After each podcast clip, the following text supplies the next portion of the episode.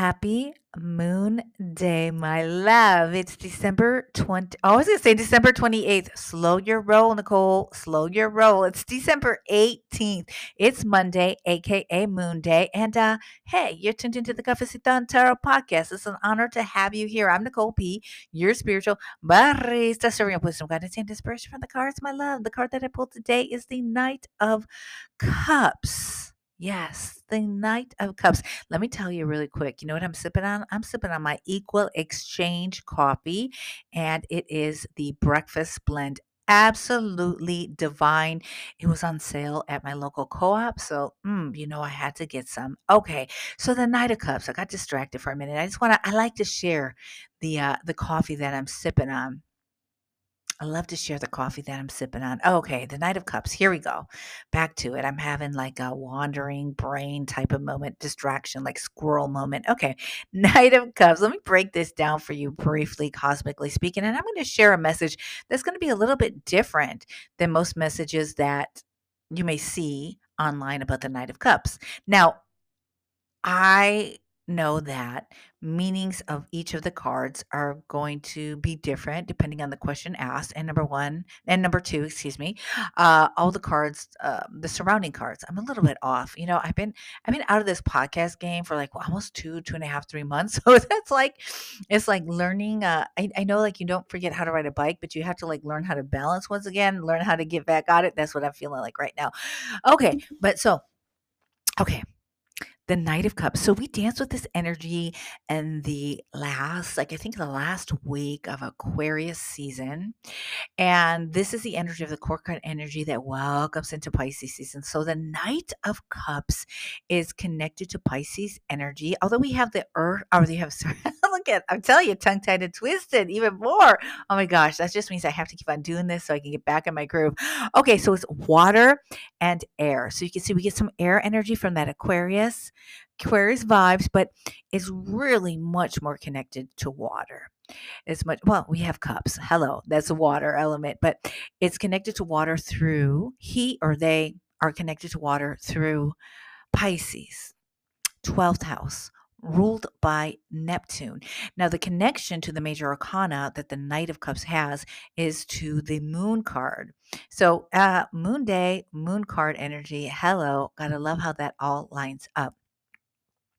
So heavy air and uh, oh, I should say heavy water energy with a tad bit of air vibes. So water connected to emotions, psychic abilities, cleansing, healing, and air communication, words. Um, I always think about air as like song, right? Like wind and the wisdom of the wind. And so uh, check this out. This is what I was feeling when I was looking at this card and just feeling into it. And the message I want to share with you is about communication with spirit, with your guides, ancestors, angels, however it is that you define your connection with spirit, whether you call it spirit, angels, guides, ancestors, etc., right? So here's the message. The message is to be open to receive the communications through symbolisms in your dreams and symbolisms that come through in the waking moments. As you deepen your relationship with your spiritual guides, angels, ancestors, the cosmos, the underworld, as you tend to them, tend to the relationship, as you make the offering. So when I see the Knight of Cups, it reminds me of when we go to make offerings to Spirit. It reminds me in ways as if the Knight has the chalice in their hand and they're going to that stream of water on the card and they're offering up water. They're offering up something that is in that chalice, offering up to Spirit. So, as you tend to the relationships and you continue to make your offerings to Spirit, know that Spirit is communicating with you. Be very aware of your dreams, what comes through when you are dreaming, and tend to your dream space. Tend to the moments before you fall deep into that realm because you know we do travel while we're sleeping, right? So it's important to create and maintain rituals that support that transition into sleep. So be aware of how spirit is communicating with you in the realms of dream and also pay attention because often messages come through other folks on our day-to-day life. You could be at the store and somehow the clerk says something to you and it's spirit coming through that clerk.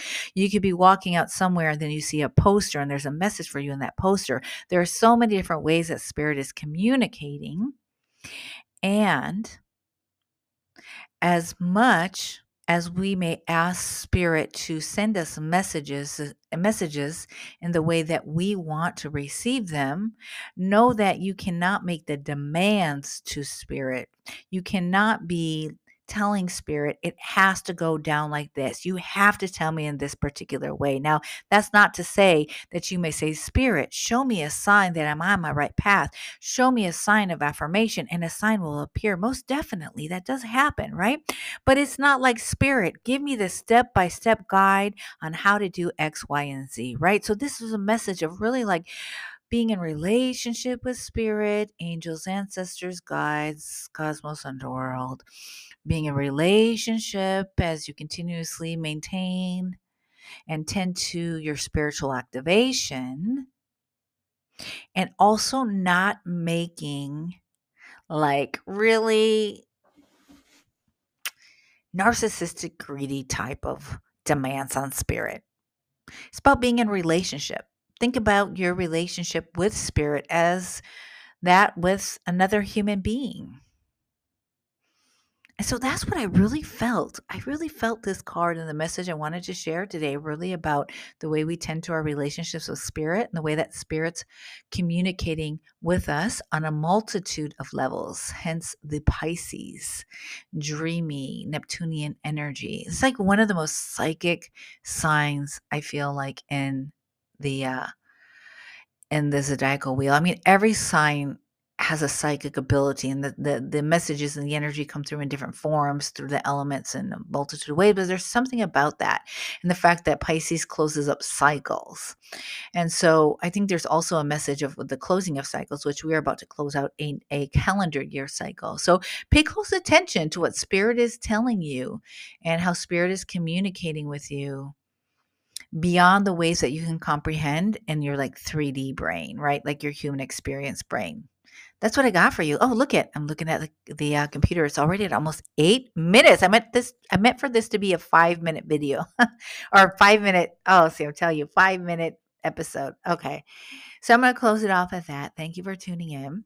Thank you for bearing with me. I'm telling you, because I've been out of this for a couple months, and I'm like, oh my gosh, how do I get back in? Ah, but it feels good to be back. So much love to you. Thank you for tuning in. I hope this has served you in some way, shape, or form. Feel free to, if you haven't done so already, to uh, leave a review if you're flowing with this on the podcast platform of your choice. Uh, check out www.cafecitoandtarot.com and um, reach out. If you're like, hey, Nicole P., what's good with you? You have a question, you want to be featured on the podcast yeah, I can't wait to connect with you in some way, shape, or form. Be well and don't ever doubt your medicine and your magic, baby, okay? Don't ever doubt that. Oh, so much love to you. All right, I'll be back tomorrow. Bye.